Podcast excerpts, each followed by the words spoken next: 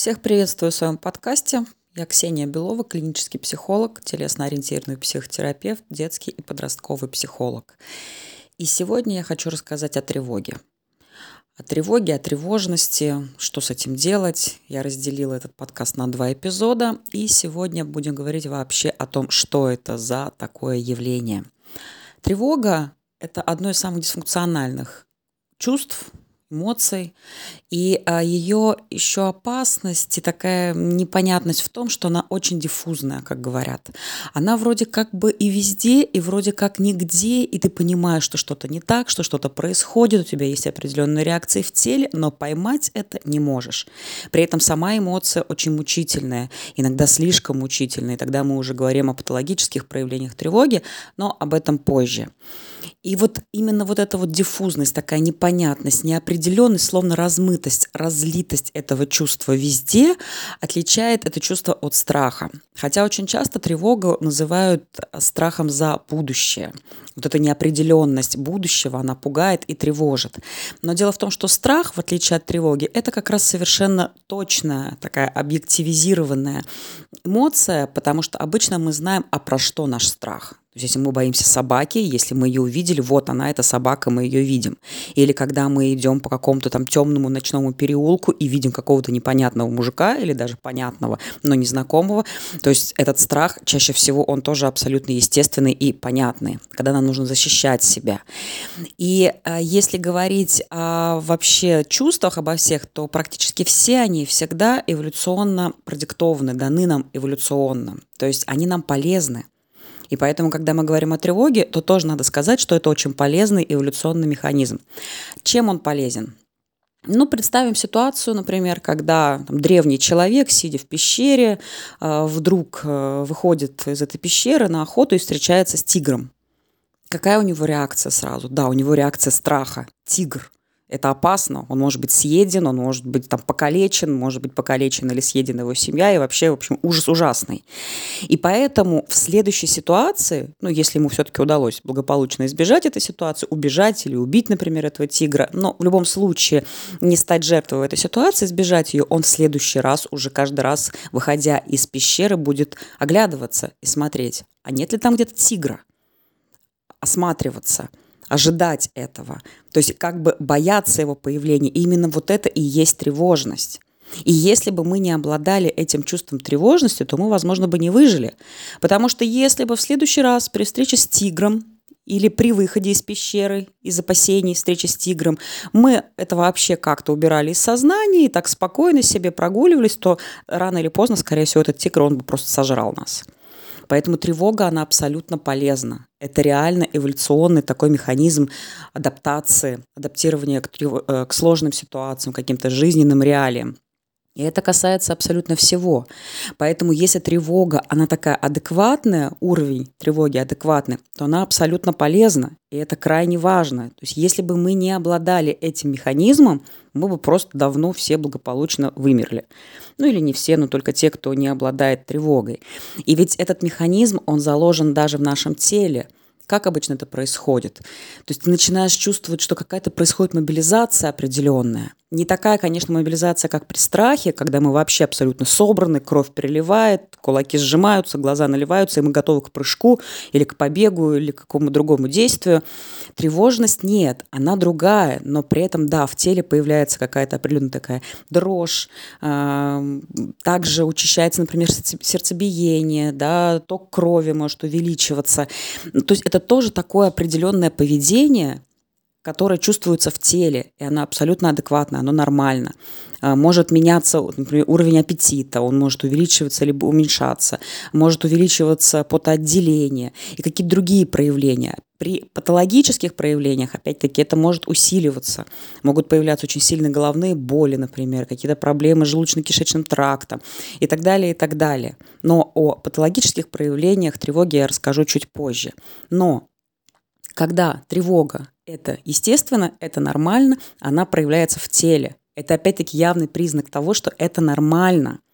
Поэтому не нужно бороться и не нужно пытаться избавиться от тревоги вообще часто бывает, э, ну, сейчас у нас время такое, что тревога одно из самых таких распространенных э, явлений, эмоций. И часто запрос такой, как избавиться от тревоги? Нет, это неправильный запрос. Тревога должна быть. Это один из механизмов нашего выживания. Другой вопрос, что мы с ней можем сделать. И более того, мы эту тревогу можем обратить себе во благо. Но об этом я буду рассказывать во втором эпизоде этого подкаста. А сейчас я только хочу донести эту мысль, что тревожиться – это не просто нормально, но это еще и необходимо. Как в современном мире, как вообще в повседневной жизни формируется вот это вот ощущение тревоги? Я сейчас рассказывала так очень утрированно про тигра и древнего человека. На самом деле не обязательно обращаться так далеко, чтобы объяснить вот эти механизмы тревожности. Например, ребенок, который теряется. Для него вдруг потерять маму из виду – это просто трагедия – потому что он не понимает, а что с этим делать. Он не понимает, что, в принципе, его, скорее всего, в любом случае придут к маме, что есть какие-то службы, полиция, и что, в общем-то, на самом деле это нормально. Но на тот момент, когда он вдруг остается один без мамы, все, это просто полный хаос, ужас, слезы, опять-таки все эти телесные проявления. Кажется, что просто сейчас от горя умрешь. И в тот момент, когда мама появляется, эти чувства резко уходят. То есть ребенок успокаивается, и все, все нормально. Солнце светит, облачка плывут, поедается мороженое, реабилитационное, реабилитационное, так сказать, и все нормально. Но, что важно, у ребенка все-таки сформировался триггер. То есть в следующий раз, когда он вдруг окажется в толпе или в какой-то ситуации, где можно легко потерять маму, он уже постарается этого не делать. То есть таким образом сформируется определенная защита и вот эта вот тревожность, когда вдруг ребенок оказывается в каком-то людном месте, или вдруг мама там куда-то отошла, она еще в поле зрения, но она уже находится дальше. И вот тут как раз появляется вот эта тревога. И появляется такое своего рода поисковое поведение. Ага, мама здесь, мама здесь, все нормально, так, бдим, люди, все, хорошо. Подошел к маме, взял ее за ручку, все прекрасно, идем дальше. То есть, с одной стороны, произошел такой психотравмирующий опыт – и сформировался триггер. С другой стороны, этот триггер становится своего рода такой психологической защитой на будущее. И именно это и есть тревожность. Ну или взять ситуацию, например, с собакой.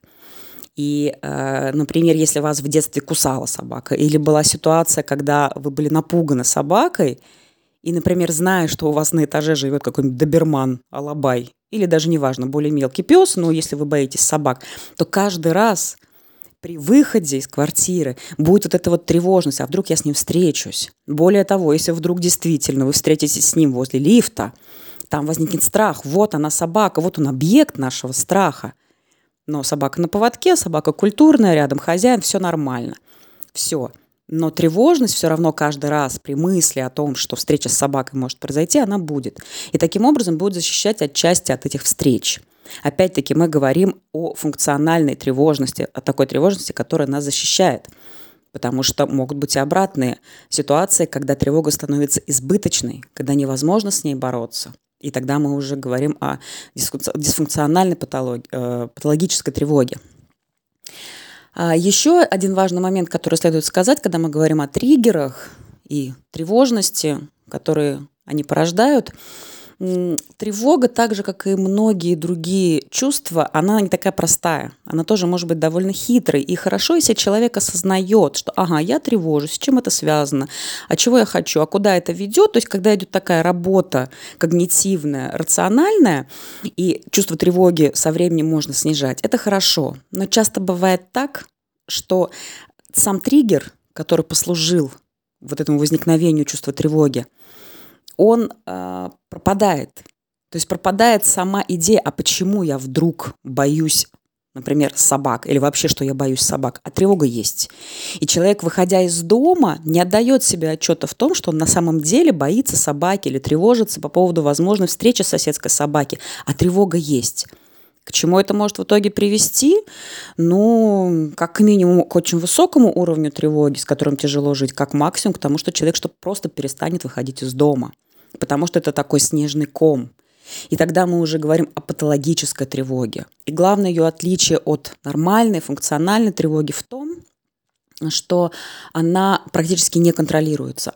Либо контролируется, но с большим трудом. Она в любом случае избыточна она излишняя, она не соответствует той ситуации и тому уровню опасности предполагаемой, да, к которой она относится. И если говорить о патологических проявлениях, то это целый ряд расстройств, и генерализованное тревожное расстройство, и ОКР, и панические атаки. Это вообще что-то очень такое страшное, непонятное для большинства людей, потому что в момент панической атаки человеку просто кажется, что он умирает. При этом от панической атаки еще никто не умер. Ну, во всяком случае, непосредственно от самой панической атаки. Это же касается и какой-то социофобии, агорафобии и прочих фобий, социальных тревожных расстройств и так далее, и так далее. То есть тогда, когда тревожность избыточна. И тут, конечно, это уже дело э, клинической психологии, медицины, и об этом я сейчас говорить не буду. Я все-таки э, размышляю и говорю о той тревоге, которая является функциональной и даже во многом полезной. И подводя итоги, можно сказать, что э, тревога это на самом деле очень полезный механизм. Э, более того, есть способы измерить уровень своей тревоги, и в описании к эпизоду я дам несколько ссылок на тесты, которые позволят вам, если вы захотите, измерить уровень своей тревожности.